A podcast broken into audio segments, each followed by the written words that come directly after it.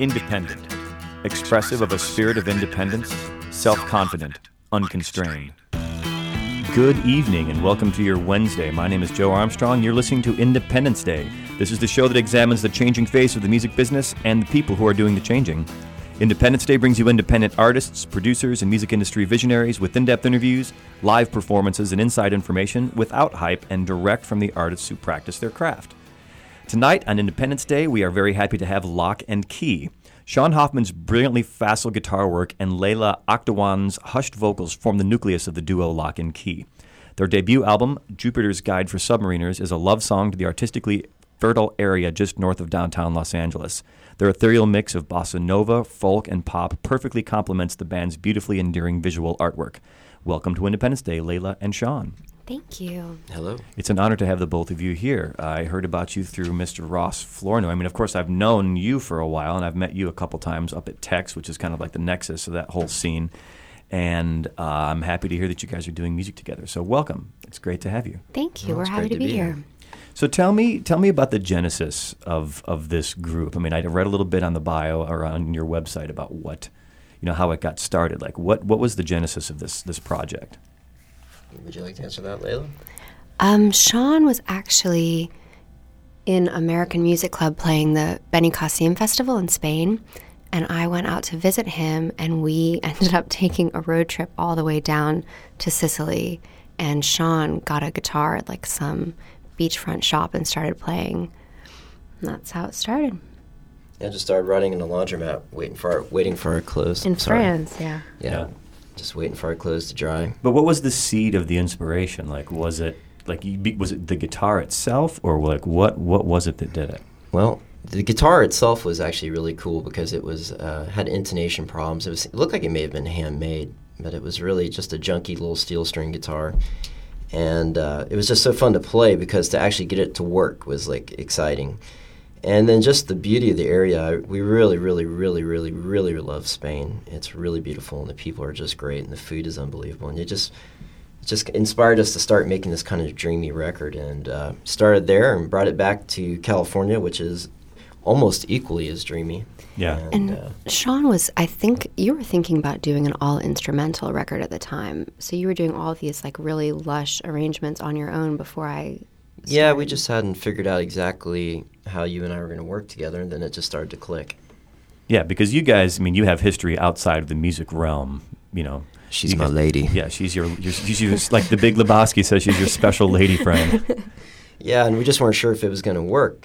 Yeah. And then uh, all of a sudden, we just we just found the project that Yeah. uh, that works. It, it's also I, I've played in bands that were uh, that were all kinds of styles, but I always wanted to do kind of more like feminine kind of pop music, and what Uh-huh. a better avenue than with your girlfriend. So, A female. Yeah, not just any female. so, what? Um, how long had you been dating before you started? Uh, you know, started actually doing music together, because that's a line that you know you kind of choose to cross. I think in a relationship because that kind of brings your relationship into a new level and it also brings other elements into your music like you'd been dating for a while before you started playing music correct Yeah, Well, it's like yeah. a year, I think. well, we had been dating for a year, but we know each other for a while. Yeah, we were friends for a few years before that. And we had actually Mount Washington. You we tried to do when we first met before we started dating, um, and then just put it on hold because then you started touring. You know what? It's like all projects. It took one song and then it worked, and Yeah. that's and that's pretty much it. But it was uh, it is tough working with your girlfriend because they uh, they don't always want to listen to your input as a as a Yeah, producer because because, they, they take it personal. or your input as far as supper I'm very sensitive. Yeah, so it was tough, but then it just started to work, and I and now it's really easy. Layla's a really really easy singer to work with. Like pitch isn't an issue for her, and it's just a matter of getting the performance, and it usually doesn't take very long. She's just it's easy. She Yeah. really she makes it easy. It's not hard. because i know Thank like you, Sean. That's so very kind. Some some people's, uh, you know, like Tom, like famous working relationships with like girlfriend, boyfriend, husband, wife, etc. In the music business, Tom Waits works with his wife Kathleen Brennan, and it's very very fruitful. Um, you know, I don't know if you're a Tom Waits fan, but they, you know, she's been his. they- They've written together since the mid '80s, and it's great. And his his philosophy is, you know, when people ask him what he would answer the question I just asked, and, and he would say, um, you know, I wash you dry. which is kind of like the way that they work together in like every facet of their life. And you know, Buddy and Julie Miller. You know, he, Buddy's a great guitar player in Band of Joy. Works with Robert Plant, Alison Krauss. He's like who's who guitar player in Nashville, nationally now. And uh, and they, you know, they're married. They've been married for quite a while. They do records together. They do records apart. And I always wonder with them is you know Buddy works with Emmylou Harris, Buddy works with Patty Griffin, Buddy works with all these other like really great and great female singers, and I that's like I wonder if that's like the the point where they've kind of, I mean, it seems like they, it must be a good relationship, and maybe they pick her. Because if, if you're Buddy's wife and he's like moonlighting with, you know, on you with Emmylou Harris, even as great a singer as Julie Miller is, it might make you feel a little bit jealous, maybe. You know, we haven't. I don't think we've run into that problem because I do work with some girls. I tend to work with girls when I'm producing. I think that Yeah. they. Uh, I just work better with girls. There's no competition, no male competition. Yeah. I don't think it's bothered Lila. We just we do stuff that's so different than anybody's material that it's just I don't even know. There's no one out there doing anything anything similar, so I don't think Yeah. there's there's any area to get jealous or. And Sean, you're I mean you're a full time musician. You produce, you write, you do. Tell, tell us a little bit about the, all the different things you do, you know, to earn a living at music full time because that's kind of hard to do for for a lot of people. Well, I moved to Los Angeles in the uh, late '90s. What's what's your hometown? Well, I'm originally from Texas, but I'm a military kid. I lived all over, and I I'd come from the East Coast. I went to school in Boston and spent a little time in New York. And when I first came out to Los Angeles, it was a really weird scene here. It was kind of dead. What year was this? Or- this would be about thereabouts? 96, 97. Okay. It was just a really strange. And when I got out here, I was just like, you know what? I'm going to get into television music. So I got into scoring and and got into just doing music for music libraries and stuff like that, and just just music for television. And I did that for many years. And it wasn't until uh, Bedroom Walls was the first band that uh, that asked me to come play with them that got me out of out of doing that music full time. And then I started really getting into playing in bands. So it just took me a took me a little while to get motivated to play with bands. So Yeah. I have a career as a commercial musician, which a lot of musicians are wondering how they can get into, and I started that way. And then and then got into being in bands again later on Yeah. as the scene kind of got healthier and I was seeing a lot of bands that I liked and I was meeting a lot of interesting people. Yeah, it's that's definitely. I know a lot of people who work in the business in different facets, and it's kind of, it's. I don't want us to say it's hard because that's too simplistic to say, but you know, so many people are trying to break in from so many different angles. It's like, it's like an egg with like a million sperm around it, all trying to Well, what find you their forget way is- in. is all It's the the craziest skills. metaphor I could think of, but it's so good apt. Well, there's so many skills that you learn doing commercial music. Like I know how to program break beats and jun- you know jungle Yeah. beats and all this kind of stuff. And that stuff, you know, people laugh at it, but it's hard. it Right. really is. and it gets you paid. absolutely does. And obviously, it doesn't pay as much nowadays as that stuff has become more stock. But it, I have a lot of abilities that, that you, you realize that you pick up over time that helps you become a producer and, and be able to make music of all types. And it, it's hard to break into commercial music later. It really is. But, you know, like anything, it's really about being social. It's all about social relationships and meeting people, people that will trust to put you in the position. Yeah, I hate to use the N word, but it's like networking is key. know, Absolutely. you it don't wanna- with bands, it is with everything. You don't want to call it that, but that's essentially what it comes down to. So, and that's that's Sean Hoffman's uh, you know bio in a nutshell. Absolutely. We're gonna play a song from you guys, your your first record, which just came out. This came out last fall, last summer. When did this come out? It came out last September. Last September. This is their first record. This is uh, Jupiter's Guide for Submariners, Loch and Key, and that's L O C H, like the uh, Scottish word for lake. Absolutely. Correct, and that's a cool name. So when we come back, we're going to hear all about Layla's background, and we'll we'll have you guys play live in the studio, and we'll continue our conversation here on Independence Day. So this first track we're going to play, Apis mellifera, which is a bee. Correct? Is that a honeybee? Yeah, it's the European honeybee. European honeybee, not to be confused with the Africanized honeybee or the. Uh, I like them too, but they're angry. Sean's very into honeybees. Yeah, I like yeah. honeybees. I like honeybees too. I like honeybees. They they represent like all things like organic to me. Oh, absolutely. So, and this is a track, like I said, this is Apis mellifera from Loch and Key on Independence Day.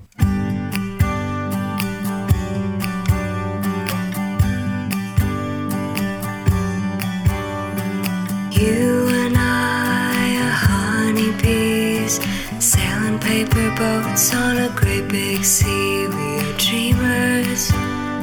We don't quite fit, if our boat gets wet, we'll go down with it. Cause there's so little time, and you know it better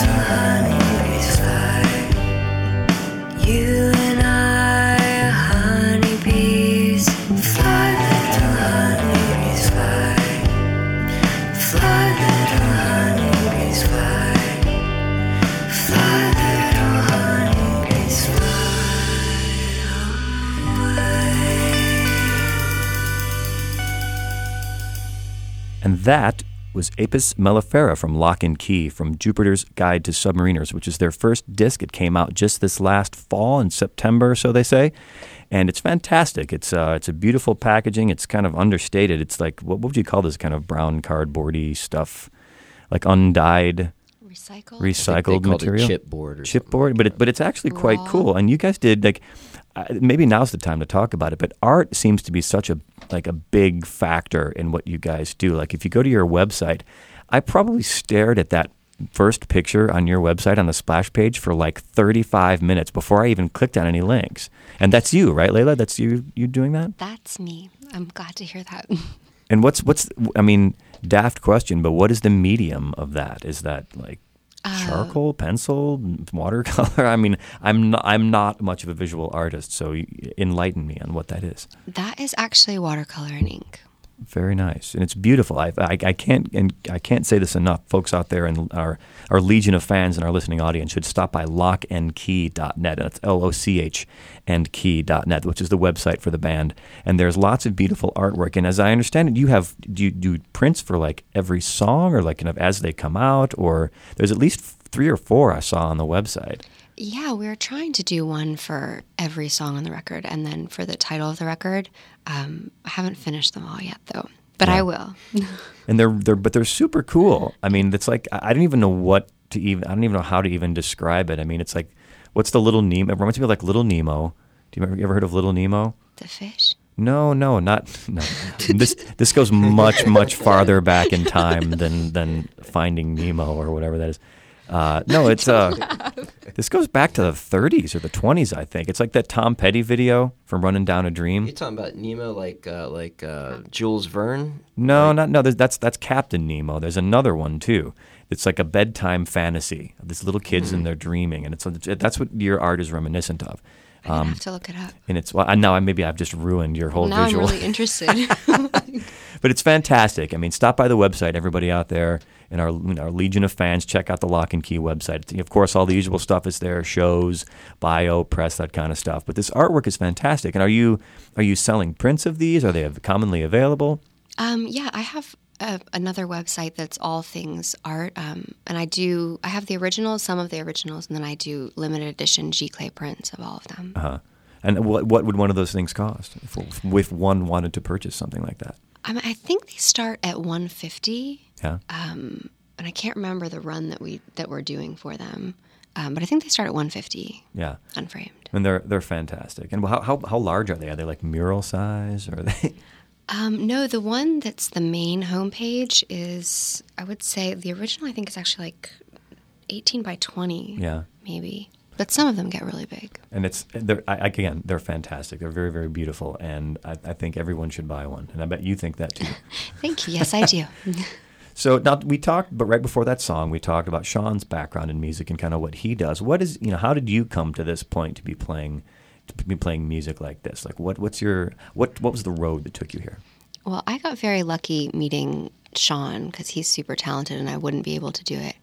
Um, but I've always been singing, um, like my whole life, from like choir, like in Catholic school, um, to plays, and um, I've always loved it. But I don't have an instrument that I play, so I don't write a lot of songs of my own. So I need to work with someone that's as amazing as Sean. You play piano. I'm I'm playing piano. Yeah, What's your what's your hometown? I grew up in Williamsburg, Virginia, Uh, yes, East Coast. colonial Williamsburg. So for you, so you're a W radio person, as am I. Yeah. And you're a K radio person. It's true. That's kind of like the, the the Mississippi is kind of the demarcation line between the W's and the K's. Like for me, I'm I'm native W, and will always like for me, all radio stations and TV stations should always be W. Yeah, I just did a. I designed like a medal for WHRO or like some radio station in my hometown. Yeah. Cool. And and now is how much is music your gig these days? I mean, are you earning music? I'm sorry, are you earning money primarily as an artist and a musician, or are you picking up other random jobs? I mean, it's I mean when you're a musician, sometimes that line is very blurry as far as like how you're earning your income. Like, what's what's your are you are you music? Are you art? Are you both? Are you Um, I working the, at Starbucks sometimes? the money is mostly art and freelance illustration um, and design projects. Um, the only music project that I'm working on right now is this one Yeah. with Sean. Do you guys cohabitate as well? No, we both have our own places, but we're often at the same one. We Maybe- spend a lot of time. Maybe that's why it works. Yeah, I think I think we're both also the kind of person that would rather be be being creative with our free time anyway. So since we're spending so much time together, like, Yeah. what better way to spend it than making something beautiful? Yeah. And Sean, you, your studio is in your place, right? Yeah, it's actually in a converted garage. In what part of town? Is it Echo Park? We're in yeah Echo Park. Layla lives downtown. Yeah. So you can make a pretty good amount of racket there. Your neighbors neighbors pretty copacetic with the kind of stuff you're Yeah, doing. I mean, this is not you know you're not playing Judas Priest in this band. No, but I do have some loud amps for other projects, and uh, I can get away with it. It's it's sound controlled. I can't say it's 100% soundproof, but it's enough that I can play guitar in the middle of the night and not bother anybody. Yeah. Your neighbors, I mean, for what they do here, because I mean, I have very, very friendly neighbors. All the neighbors on Lafayette Street, I thank you again. I recorded an entire album there. I mean, feedback, like Neil Young feedback, sometimes in the afternoons for hours. And my neighbors were great. I mean, they were fantastic. Yeah, it's it's heavily insulated and uh, double walled and all that, so y y they don't really hear it. It just sounds like, if anything, they kind of hear a hum outside. But we at the most. practice in your living room, and they're all pretty cool about it. Yeah, we don't. You know, we're respectful. We Yeah. we're usually done by ten. People tend to like it. You know, like you said, we're not. It's not like heavy metal or anything coming out of there. Yeah. Although I'm pretty sure some people would like that too. Yeah. I'd enjoy that. It's it's definitely a crapshoot. You know, when I when I, I've had lots of rehearsals in my living room, and my upstairs neighbors, it's a family, and they seem very into it. They've never once complained. I mean, they they say when we play, they open beers and sit out on the porch and listen. and then my neighbors on the long side, my place is like a long, like a flat, and on the the long side, I've got a, a family over there too, and they like every time we play that, you know, when we stop, they come over and they're like, "Hey, can you guys keep playing?" Which I guess is a good sign. Absolutely. Um, so, so you, you put this project together, and that was what a couple of years ago when Locking Two started. When we first started talking about it. Yeah, I guess we first started rec- recording in like uh, 2008 or 2009. Had the record done by 2010, Yeah, and it allows you. It allows you to again doing it at home allows you to work at your own pace. Like you're your own project manager. we put deadlines, which I think is a good thing for people to do. We put deadlines um, for it to be done. We like we uh, we had a publicist, and he wanted to begin publicity in uh, fall, so we had a date, and it had to be wrapped by then. Yeah. and that was a good thing for us to finally get it done. Did you send it away for mastering, or did you do it at home yourself? That's the whole thing. This whole record was completely done at home. I don't always suggest everybody to do their own mastering, but I was pretty happy with how it came out. And uh, it's all profit from that point. So all the all the sales that we've made has been nothing but profit. It's been Yeah. it's great. So, how many of these, you know, the cardboard ones, the ones that you drop off for me, like how many of these did you, and this is like a handmade thing, right? This is like a stamped. How did you make the stamp for this? Like, Um, I designed it in ink, and then they have companies that you can submit your JPEG to, and then Uh-huh. they, they make the stamp for you. Cool. So how much? This, this is looks like one, two, three, f- four stamps, right? And how, like so, and how much? Because I'm imagining I'm not comparing it to like sending my disc away to actually be replicated and have artwork done. Like how much is a stamp? Like fifty bucks a pop, or I think it was less than that. I, I want to say that they were like 20 bucks or Really? less. But this took a lot more time than we Oh, thought yeah. it was going to. labor We, like, is certainly a part of a factor in that. But the cool thing is that we can print up enough. Like we'll sell some at show, we just print up some to replace them. Although this record is a what is it? A is it a 250 or 500 run? I can't. 500 run. Yeah. The discs themselves, because the discs were. We're not like doing were any replicated. more than that. We're just that's it. Yeah. And uh, what ended up happening is a lot of people just bought the stuff off iTunes, which was Uh-huh. cool. But I, I would like to get physical copies in the hands of more people. We've probably sold about just like around a hundred or so from sh- at shows. Yeah. But it would be nice to uh, it'd be nice to get them out to the people. But they like the iTunes these days. They certainly do. I mean, I, I'm a tactile guy. You know, I'm I'm I'm not a vinyl head, but I've been kind of like slowly getting into vinyl, like kind of by default, because it's not that CDs are unromantic, which I guess they kind of are. But I st- even whether it's a CD or even a cassette or whatever it was, I like having something tactile, where I pick it up off the shelf and I look at it and can hold it and put something onto a player that spins. You know, whether it's digital or analog. And CDs are, you know, they're going away. So it seems that, but vinyl is having this resurgence. So that's kind of like the only way that I'll be able to hold on to this. So any any talk of vinyl on your thing, or just kind of sticking to what you're doing with the iTunes and the discs for now? Well, the the problem with vinyl is is is I love it, and uh, you have to have a band like super well rehearsed and go in and record the tape because you don't want to do a ton of editing on on tape. You want to have a really really cooking band, and a lot of this is is Layla and I and and a drummer, and, and on the new record, sometimes I'm even playing the drums. So it's it just wouldn't work on tape, um, not cost effective wise. I love tape. There's nothing better when you have a really great product and you can go in and just knock it out. It's great, but the budget, you know, Yeah. I'm not going to drop ten grand at a studio to go recording on tape. So you know, I've joined the future, and I do have to say that HD recording sounds great.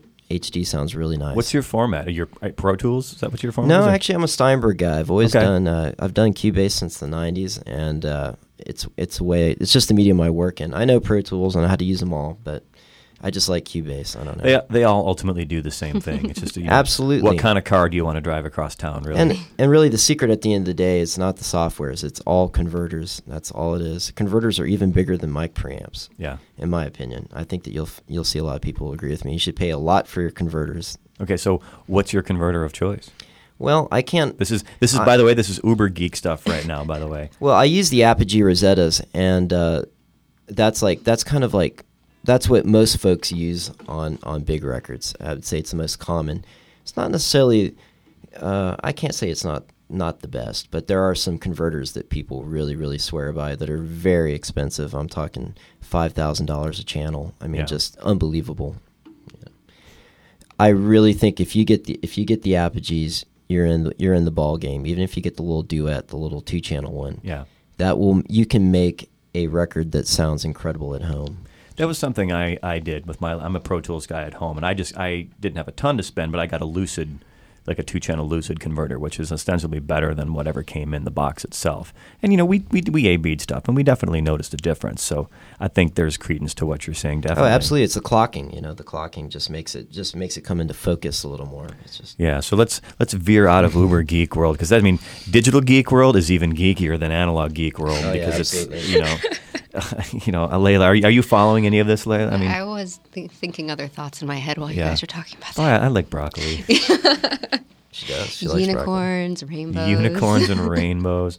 So let's play another track from your record, and we come back. We guys will have you play live, and we'll have you play live in the studio. You've got a beautiful old amplifier and a beautiful, beautiful, beautiful old guitar. So I'm very much looking forward to having you guys play some live stuff in the studio. But I want to play one more track from Jupiter's Guide for Submariners, and this is the track, the very long, long-winded track, "The Boy with an Apple Where His Heart Should Be." And this is from their album Jupiter's Guide to Submariners on Independence Day. My name is Joe Armstrong, and this is Loch and Key.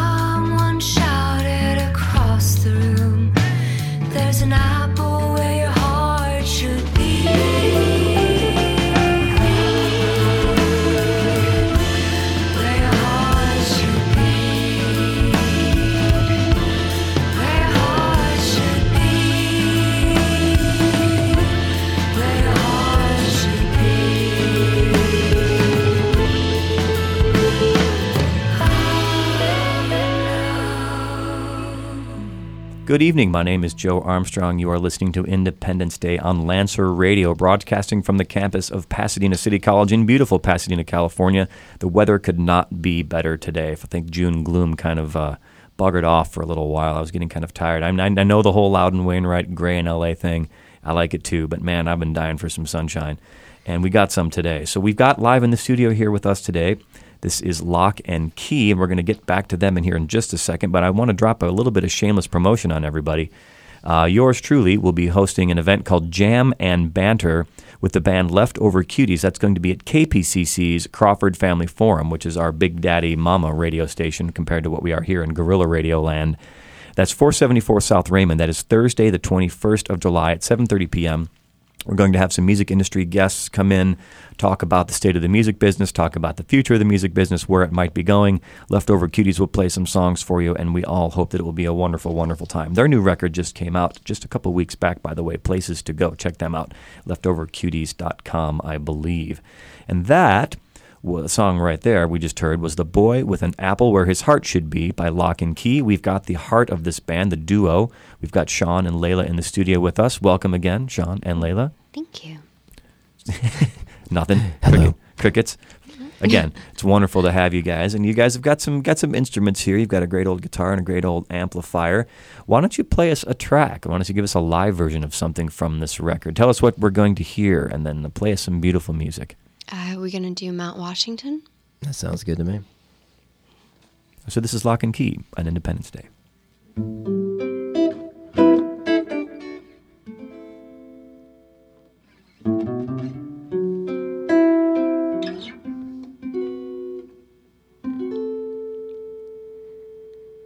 There's a place, it's not very far East LA, and it is true when I say it's a magical place. There's trees all around. Trees all And the gangsters, they don't wear a frown. Close your eyes, it's only a dream your eyes,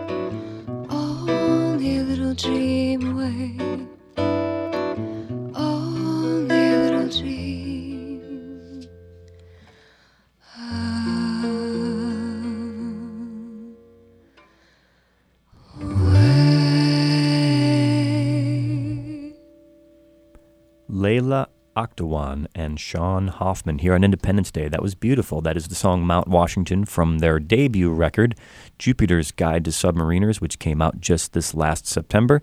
And you talked before like you were working on a new record. You said uh, you're pretty a good ways into doing this new record. How far along are you? Uh, I think we're gonna have it done by September. Okay. Um, there's a bunch of songs in various states, but I'm gonna start cooking over the summer. We're not playing any shows until August. We've been taking some time off just to concentrate on the material. And uh, as you, if you hear the record, the first record, um, you'll know that we're kind of adventurous, and, and it's going to get even more adventurous on this next record. Yeah, if you were to if you were to go and like do a sampling from that first record, I've been listening to it since you dropped that copy off of my place over the weekend, and you know you've got some you know breathy, folky pop stuff. You know I see where almost like the Euro influence kind of comes in lots of major seventh chords, and uh, you know it's it's very very accessible. It's very very poppy, very catchy, kind of entrancing. And then you know, there's a few songs kind of like that. Then there's some little more experimental ones. There's some found like you know, like dogs barking, and there's like neighborhood sounds. You know, nat sound as we call it in the in the in the radio business. And uh, but then you've got you know you've got like a song you're gonna I think you're gonna play us a kind of a twangier song here coming up in a few minutes or you know maybe we'll get to that you know and that's you know it kind of flirts with that sound that sound that's very very popular in that this part of you know L.A. where I live and where you live it's kind of a up tempo two step twangy rock thing, which is very close to my heart. But then you've got some stuff that's noisier. I mean, there's some, I wouldn't go so far as to say screaming guitar, but there's some pretty ripping guitar in some of these tracks in this record. So people, you know, people need to have, you know, big ears to, to take this all in, I think. There's definitely a, a, few left turns where it all of a sudden just goes into some, yeah. some chaos. And, uh, and Vudi from uh, American Music Club and Swans, he, uh, he joined me on some of that. He's a good buddy of mine, and we just just went nuts at the end of a song, let all the feedback go, and let the amp scream. And yeah, it was really fun. It's funny because it comes out of nowhere. It's just this little pleasant song, and out of nowhere we just kick into this B section where we go nuts. And yeah, I like that. Yeah, yeah and I, I like doing. You know, I like kind of asking a little more from your listener. You know, it would be easy enough to do you know, um, a whole record of breezy pop songs like that, kind of Carpenter sounding stuff, and it's fantastic. You know, it'd be fine if it like it, just like that. But it's nice to kind of ask your listener to kind of come into your world a little bit farther and serve up some other things that are, you know, because no human being is all one thing all the time. What made Tony Soprano so great is that you loved to hate him and you hated to love him, and it was all at the same time. You know, you like it was a movie where you know movies where you like the bad guy more than the good guy, and you know I'm gonna carry this metaphor as metaphor as far as I can go, but you know, with with this album, you know, you're asking your listeners to come along a little bit. And I think that's really, really fantastic. And I'm very curious to see what the new record sounds like. And of course, if you guys would love to come, if you'd like to come back, you know, when the new record comes out, I'd love to have you back. Oh, absolutely. We'd, you know. we'd love to uh, to debut it with you. So tell me a little bit more. You know, I, I took a list. You might know some of the names. You know, on the on the record. You know, it looks like you had four different drummers over the course of the project. Well, I, I just didn't want to overburden anybody. We didn't have the band put together yet, so we uh-huh. didn't know who was going to do what. So I just split it among my friends, and uh, like for instance, we have on there we have Joey Galvan, who mm-hmm. is our current drummer, mm-hmm. and uh, Derek Brown, who is out with Eels right now. Uh-huh and uh, Brian Irwin, who's a producer around the Echo Park scene. He's played with a million different bands. I think he's going out with the Conaline Crush this summer. Uh-huh. And, and, Steve. Uh, and then Steve Didelot, who was drumming for uh, American Music Club. He also we have a band together called the Larks, and he's just a he's a multi instrumentalist, really really good singer also. And he plays guitar with the, the band. Yeah, he plays guitar okay. with us. He's a member of the band. But you so, tailored the you picked them specifically for the drum songs that they did. Yeah, yeah. They just different people for different yeah. songs that, that just and it's cohesive you know i mean i think you've got a deft enough hand as a producer to kind of wrangle all this and make it sound cohesive and i, I think it all works very very well i tuned the drum kit you know it was my drum kit we used all the drum yeah. all my drums and they would bring in their cymbals and switch out their snares but yeah i'm a little bit I'm a little anal about that. Well, you're a producer, man. That's what that's what that's what you make the big bucks for, right? Is to make everything sound cohesive and good. So yeah, tell me, I'm sorry. Go ahead. Well, I was just say we were really lucky to have all these people involved, and there it was really cool of them. And it's we're we're lucky to have the band that we have. It's just yeah. so so you've settled on kind of a live lineup now. You know? Yes. So tell me tell me a little bit about who that who, who makes that arrangement, like who makes up that uh, lineup. Well, we have Mark Lane who uh, plays bass with us, and uh, we have uh, Steve as Steve Didelot, who we mentioned earlier, who is he played drums on the record, but he plays guitar for us and we also have uh, Joey Galvan who plays drums, who played some drums on the record, and will be playing a lot of drums on the next record. So we're just really lucky to have those guys. Mm-hmm. And I'm starting to play my keyboard. Awesome. Forgot about that. Layla playing the keyboard. that. Yeah, you can chime in at any time. I mean, I'm kind of talking about producing, but you are very much involved in this whole thing. I'd love to hear from your, you know, your perspective on this stuff too. Oh, thanks. You guys are doing such a great job, though. I'm like enjoying listening to you. Well, well, it's, it's not. Well, thank you. I, I, we certainly appreciate it. Well, uh, speaking on behalf of myself and hopefully Sean, we, we thank you for that. But you know, we want we want you know we want everybody to be involved. Um, so you've got the you know, you've got no. Well, you when you go you're going into the studio. You've been in the studio because it's your own studio.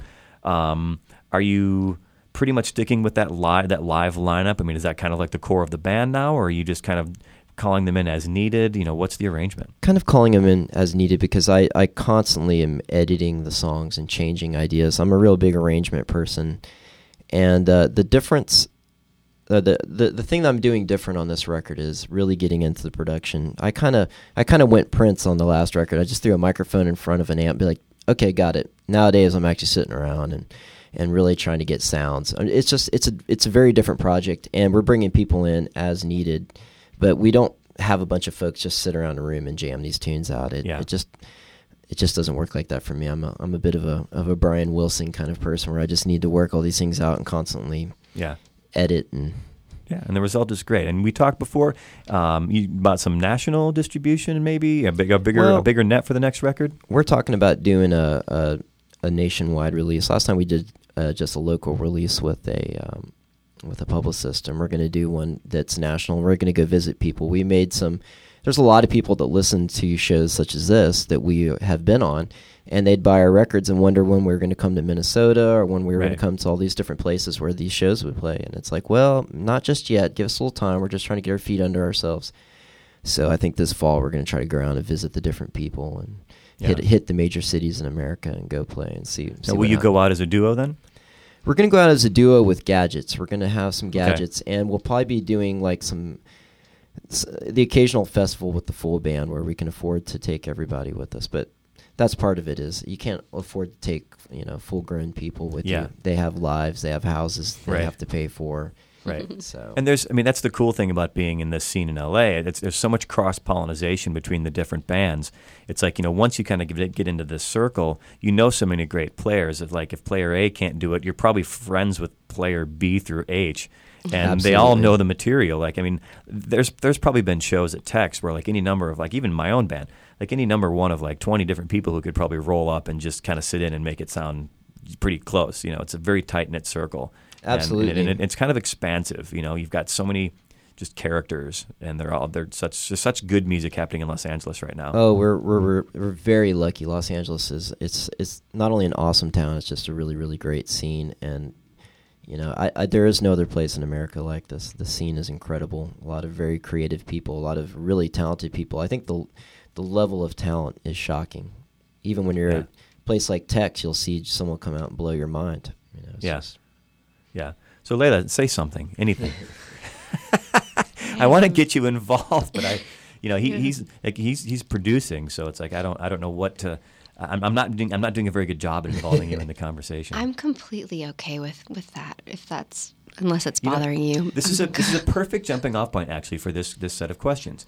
As the the music that you're writing, um, do you two write together as a duo? Do you come up with something and take it to him? Because you said before you don't play a lot of instruments, or does he bring something to you? Like what's what's your writing arrangement like?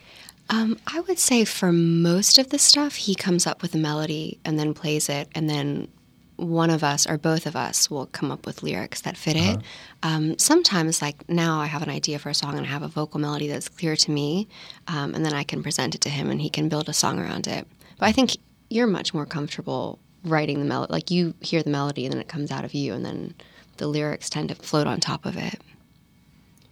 I agree. What he what she said? what she said. No, we have we have a good system down. We have a good system down, and she wants to. She wrote lyrics for uh, for three of the songs on the previous record, and we're trying to get her more involved on this one. With Uh-huh. uh, I've got four lyric on this one. I love writing lyrics, so it's it's nice when he he gives me something that they'll fit with. Yeah. So would you say, you know, I'm, I'm looking at this, like the first record here, like I, I guess I didn't pay attention that much. Are they? Is, is a co-writing credit on everything? Is that how you guys do it? Is it kind of like Lennon the Lennon McCartney thing, or? I mean, this isn't like for like no. this isn't for territory purposes, but I'm just talking about like if you were to credit, like, would you say that everything is co-written or? Well, this is how it goes. I'll, this is a good way to explain the business, maybe to some folks that are wondering. I, uh, Layla and I split the publishing 50 50. That means like the soul, the actual song, the ownership of the song, we split 50 50. I give writing, and I always found this to be interesting. I give writing where writing is due. Like if someone wrote something, they should be given that, that piece. So that that's what's interesting to me. I don't. Some people use writing as a bargaining chip, where people who actually didn't write will be on the writing. It's just a way of getting people paid. But Right. I, I do that. I'd rather do that with the publishing, and I know that a lot of people would disagree with that because uh, that's you know that's when you actually get to ownership of the song. And if you don't have a uh, lion's share of the ownership, then you can have other people gang up on you and do stuff to your music. It can But- become very contentious when the money, when like money starts being involved. But you got to be trustful. I mean, like the the last band I was in made money, and you know what? We all split it, and it was even, and it uh, it made things really fair. You know. Yeah, I know that uh, U2, for example, I, as, as, as I understand it, splits their everything four ways evenly, Mm-hmm. and I imagine it's the Edge who writes probably ninety four percent of the the music itself. Well, you figure that lyrics are actually uh, considered fifty percent, believe it or not. Right. Yeah. So it's 50-50. So I'm pretty sure Bono's writing Right. most lyrics. Well, no, Maybe no. not. Well, I'm, I'm, that's I'm saying, but I'm talking like the, the bed that everything is built on. Mm-hmm. And I'm not banging on anybody here. I think they're all fantastic, and I think it's cool that they share their royalties. And I'm not saying that nobody's contributing any less, but you know, he's a he's a soundscape guy. Mm-hmm. You know, all those things that he comes up with, that's like the edge. And then they all add their bit, and that becomes U2, and that's fantastic. And then Bono does his thing on top of it. I'm sure he writes 90% of the lyrics, probably more. But I like the way, like you said, they split it because it makes it a more equitable situation artistically, and they just don't have to think about it anymore. Well, you got to give a reason to a person to want to play with you. Right. And I know I don't know the machinations. Counting Crows does something similar as well because you know they've had some turnover in terms of their lineup. But and Adam Duritz writes the lion's share of the music, but he's he he splits out the publishing with the band as well. Um, and I, I think it's a cool way to operate. You know, if there's money, it, like you said, it makes them feel invested. Uh, both emotionally and financially, because you know once you get paid for something, then it's a lot easier to be emotionally invested in something too. No, absolutely, absolutely. And we've always we split all the money that we've made from shows and all that. Uh, split that evenly. We split that evenly. And whenever if you're out on the road with us, if you're doing like a, a festival, you know, that's out of town, everything's split evenly, including merchandise. I'm very fair in that area. I, I just I- know what it's like being the guy just playing guitar or the guy just playing bass and not having any say, and you're frustrated, and you're going to quit the band. Yeah. know? and Yeah, I've I've left bands. I mean, it wasn't a lot. I mean, it, it wa- I won't say it was over money. There were other things involved too, but like for me, that was like a final straw. Like we had gone up the coast to play a show somewhere, and I was I was seeing that CDs were being sold, and you know, and I didn't see a cent out of it. And it, you know, it's it's not like I felt entitled to anything at all, but for all the time and effort I had put into things, and that's a kind of a way of validation. It's a way of, validating the people in your band. It's like it's nice to say, "Hey, great show! It sounded great." Blah blah blah blah. Your tone sounds nice, but like if you're going around doing stuff and spending money and driving around, spending time, there's other things I do in my world. It would be nice to see just a little bit of something. You know, if he or even you know he if he kept this this writer if he kept all the songwriting royalties or the the CD sales, fine. But there was other money that exchanged hands, and I saw none of it. Yeah, I, I completely understand, and I, I completely agree with that. Um, I guess the way we do with with this band is when we if we became an entity that went around and made money for everybody, and everybody in the band was getting paid, then I would start splitting record stuff, everything, because you would. The, you'd want to give them incentive to stay in your band, you Right. know, and be a part of it. Right. At this point, we we uh, we pay everybody for you know anytime we make money doing any sort of function that they're involved in, they get paid for, and uh, it's worked out great. I, I just I think you have to respect people. You just got it, it. You're you become a general, you know, and, they look up to you if you treat them well, and they're willing to Right. to go along with your project because you know you're the leader of that project. and here we go with another metaphor, but like Yeah. music in some ways can be a battle, and like you want these people to follow you into this battle because it's hard, you know, out out there among the English. Layla, what do you think? Say, what do you think about this? I never thought of myself as following General Sean, but no, no, you're you're, co- you're code general. oh, okay. I need to take my, my job more seriously. Well, you know, at the end of the day, it, it's our shtick, right? I mean, these people are playing with us, and we're lucky to have them. So we want to treat them well and treat I- them with respect. So in a way, we're kind of the followers. We're we're we're, we're making it nice for You're them. facilitating. Yeah, No, we're and we're totally grateful for them, um, for the guys that play with us. And I'm uh, 100% believe in showing like complete appreciation. I mean, I'm not any, I mean, money is wonderful, but I would never, you know, and they're such good friends of ours that I want them to be excited and I want them to love playing with us. Right. Well, as, as you went went over the band uh, lineup before, I mean, I counted three Larks members. Oh yeah. So it's you know, again, like the circle just turns in on itself once again, and uh, it's it's just all that same poll- you know, cross pollination of the same scene. Based and, out and of when the people North. see the band, they're always like, "Man, these guys are amazing." And I and I just say, you know, it's it's sweat equity. I've put out, I've played in a lot of bands, and I've played Yeah. a lot of shows, and I met these guys, and you know, they have my back, and I have theirs, and Yeah. we're lucky to have them. And, and yeah, cool, yay music. story, yeah, all right, some more. Speaking of yay music, how about some more music? You guys play a song for us here. Mm, absolutely. Which one you want to do? Okay. This is a personal favorite of mine, by the way. Dig it. Oh, thank you. So this is Loch and Key on Independence Day. My name is Joe Armstrong, and this is Layla and Sean.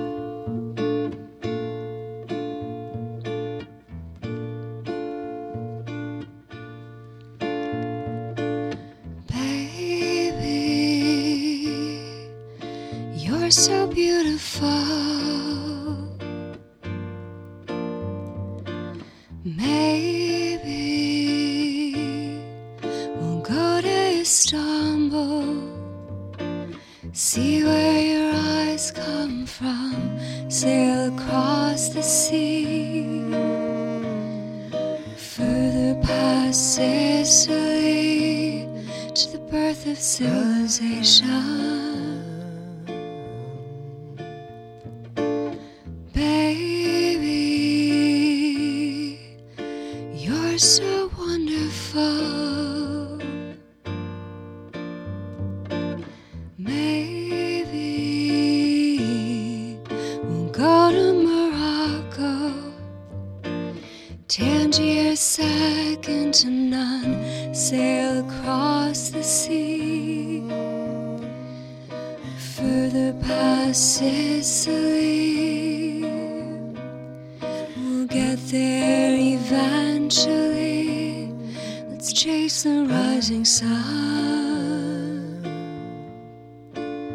The rising sun. There's so many things I wanna do.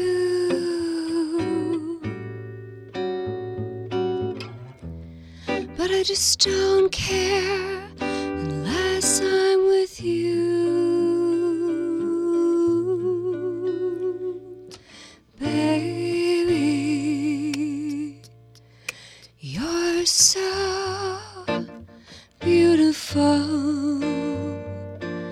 Maybe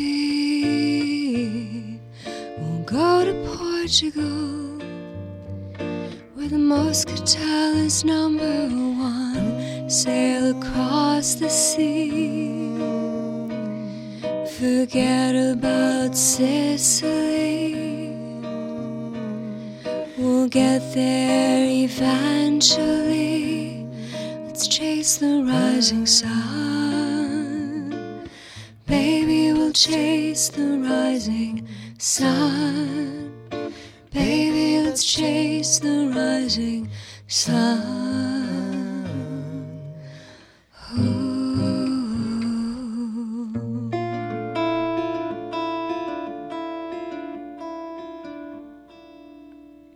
Loch and Key on Independence Day, and that is Sean and Layla. That's beautiful.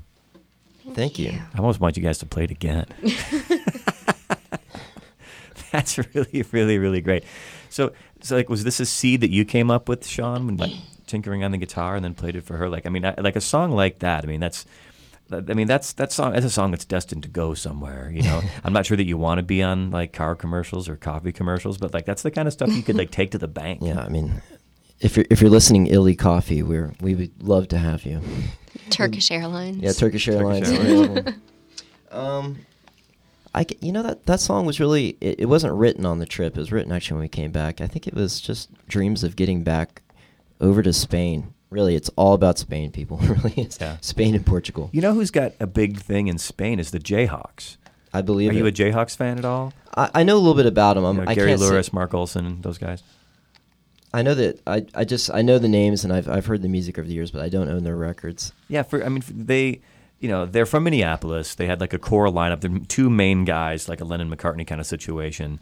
And in '95 or so, uh, one of the guys left, and they re- remained friendly, but he'd left the band, and Gary Louris took over and played for the next se- several years with the band. And they've the past maybe five years or so, they've kind of kind of reconvened. But during that period, when it was Jayhawks led by Gary Louris, like they just wouldn't play very often, and like, you know you'd go on their website and they just wouldn't they wouldn't play anywhere for six months, but they'd play like two shows in Spain. And I, the way I understand it, like people they go there and people are throwing babies, they're going bananas because they just they love it so much over there. Well, you know, Spain is one of those places where the whole town comes out to see the band, and I don't even know. Oh, what they, a dream! They don't even know who you are most of the time. I'll be honest. That's a that is a beautiful thing. That is something that They is just love it. I, I'm I'm going to indict. That's something that's wrong with our culture. you know, I we're don't- spoiled. We're lucky. Yeah. Because uh, a lot of the bands over there were uh, kind of. Uh, this is not going to be popular, but they're kind of bad imitations of what we do, yeah. and uh, they're just hungry for it. They're just, you know, and thank God for it because it's just beautiful over there, and I love them. And they're just great people. Yeah. A lot of countries are like that, but the Spaniards really, they just, they Yeah. love our stuff. It sounds like a gag to say that you're big in Belgium or whatever, but you know that's legitimate. Josh, you know Josh Ritter is as well. Yeah, I know who Josh? Ritter is. You know, I've, I've, Josh is the nicest guy in the entire universe. If you've ever met that guy, he, I mean, and I, I say that without hyperbole. Um, and he, from Idaho of all places, started playing around, moved to New York for a little while, but then, like for some reason, he wound up in Ireland. And again, people just went crazy for him over there. You know, it's a Bob Dylan folky guitar kind of thing by himself. He's got a band now. He has for years. Um, just plays under his name. But they love him in Ireland for whatever reason. Like he'd go back to New York, and you know he'd be one of ten thousand songwriters trying to play in the West Village. But then he'd hop on a plane and tour around Ireland and come home with like, you know, I imagine it being like forty grand. I don't know, but like he'd play these huge shows over there. Yeah, you make money. Yeah. you make money over there. And England is a great place uh, for Americans to play because they understand what we're saying, which is a big part right, of it. Right, and it's a lot easier to like get a you know get kebabs after the show too Oh, because you can just you don't have to point at the menu. Mark Eitzel was really huge in uh, the UK, Mm-hmm. and he could he could live there if he chose and just tour around and make a really great living. Yeah, And uh, they're, they're also hungry and for music and also great great folks. They have their own great music also, but they just Right. I don't know. People are music hungry over there. You know, Scandinavia, with people come out like crazy. Um, I think for certain types of music, uh, all the countries are great. It's a little tough in, in, in places like Italy and Greece. You know, there's Yeah. not there's it's a little more uh, like party music driven. You know, a little- Right. A little more DJ driven, but they're they're excitable cultures down there. Yeah, yeah, The it's Brits- beautiful. The Brits are more more even keeled, uh, and you know, I mean I've toured through those places too, and uh, you know, or in Japan. Like the weirdest thing was playing Japan because you know there's that there's that Van Halen bootleg from the '70s. Where you hear the guy, you, this is a famous bootleg where you hear the guy in the audience, like Dave's out, and he's like, you know, everybody, everybody, you know, jump up on your chairs and say hello, or you say whatever, and you hear this guy go, okay. that's pretty cute. and it's but like when I you know when I've toured through Japan, like there it's it's it's it's it's a very delineated culture, like a class oriented culture, and people go to shows and like they don't cut loose, you know, like they do. Like I imagine like you go to a Roadhouse in Arkansas on Saturday night, you know, and there's a reason there's chicken wire in front of the in front of the stage, but you know, and in different parts of the states they let loose, and in, in England they they kind of do but kind of don't. Um, but then in, in like I imagine like cultures like you said like Italy, Greece, where like their life in some ways is kind of like a party. Maybe the music might not. Yeah, it's just it just doesn't seem to go hand in hand. Yeah, oil and water. so another song, perhaps. Absolutely. Play another something else for before we run out of time here. We've got. I'd love to hear something else for you guys. The devil's Backbone. Yeah. You ready?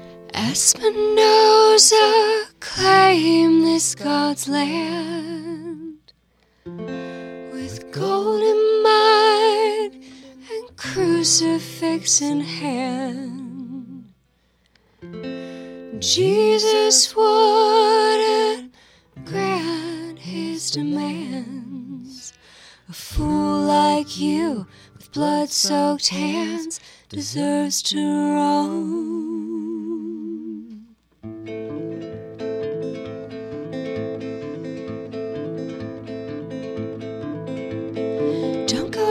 The devil's backbone, you're gonna find things you don't wanna know. Comanche eyes, arrows, and bows, kind of place you should not go, and the devil is never what he seems.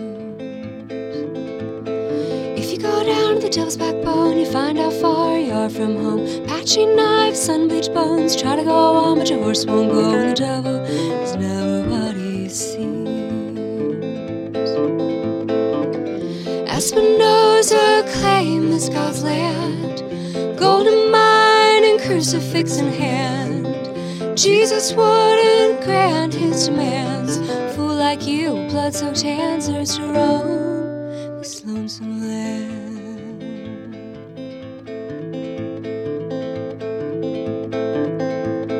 Don't go down to the devil's backbone unless you want to see where bad men go. Confederate boys looking for gold lost themselves on its endless road, and the devil is never what he seems. The devil's backbone, you planted seeds you don't want sown. Native tears, unpaid loans, fool's gold, and evil roams, and the devil is never what he seems. Devil is never what he seems. Espinosa claimed this God's land, golden mine and crucifix in hand. Jesus wouldn't grant his demands.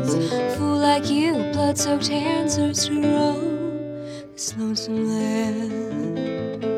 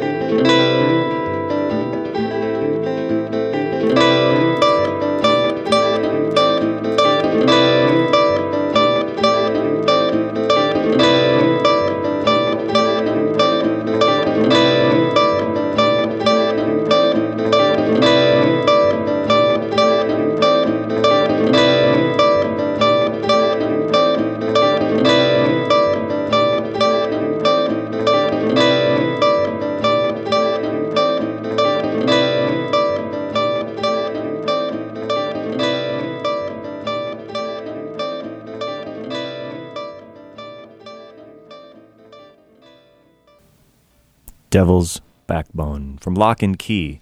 Couldn't be happier to have had you guys here tonight. It was absolutely wonderful. It was an honor to have you. Thank you for coming and sharing your musical gifts with me and with our listening audience. Thanks for having us, Joe. And like I said, I will extend the invitation now when this new record is done. This you're thinking maybe by fall this something might see the light Yeah, of day. By fall, maybe we'll bring the boys with us next I would time. love to have those guys along, and we've had lots of full full bands in here. And I mean, I'm, I would be very very curious to see. I mean, the duo sounds fantastic, of course. I would also be very curious to see how it sounds, you know, a little more fleshed out with some other uh, other instrumentation. So again, you guys uh, out there, you can learn about Loch and Key. Uh, they're kind of on a little bit of on a show hiatus, but they're playing at the Echo, which is in Echo Park on August the 9th. You said it's about 10:30 show. 10:30. 10:30 at the Echo. Do you know who else is on the bill? Do you have any idea, or is it probably too far out? It's the IPO festival. Oh, There's- that's right. Um, I don't remember who else is on the bill, but it's going to be 10:30 sharp. They uh, Yeah. they stick to it. You know, I, I, I actually I kind of like that. You know, when, when people when people do what they Why say not? they're going to do. Yeah, why not be professional about it? I know, unbelievable. Showbiz. I've said forever, like one of the reasons I'm actually not successful in music is I'm the only guy who shows up when I say when and where I will show up. And that, you know, people don't know how to take that. You know, I show up early and I, have to, wind up sitting around for three hours. You're like, man, that guy's weird. He was Yeah, here on time. he was here on time." He knew his stuff. I can't stand him. I know. Get rid of him. Get rid of him. Again, Loch and Key. And this is uh, Sean and Layla from Loch and Key. Thank you again, guys. Thank you for Thanks having again us. for having us. My pleasure. And you can find out about Loch and Key, lochandkey.net, L O C H, like the Scottish lake. Also, facebook.com, Loch and Key, myspace.com, Loch and Key. Your guys are on iTunes selling, uh, selling your tune music there. You're on twitter.com slash loch and key. And also, you, be, you sell music at shows, correct? as well? Okay, so again, thank you guys very much. I do appreciate it. Uh, next week on Independence Day, Calexico drummer and co founder John Convertino talks about being in one of the coolest bands in the world and scoring the new documentary film about a 100 year old Mexican circus, Circo. Thanks again to Loch and Key, also to Indiana. Excuse me. Thanks to Loch and Key, also to the Independence Day staff: Dale Tanksley, Wayne Topinski, Valentino Rivera, engineers Jesse Lopez and Victor from Lancer Radio. For Independence Day, I'm Joe Armstrong. Be good to one another.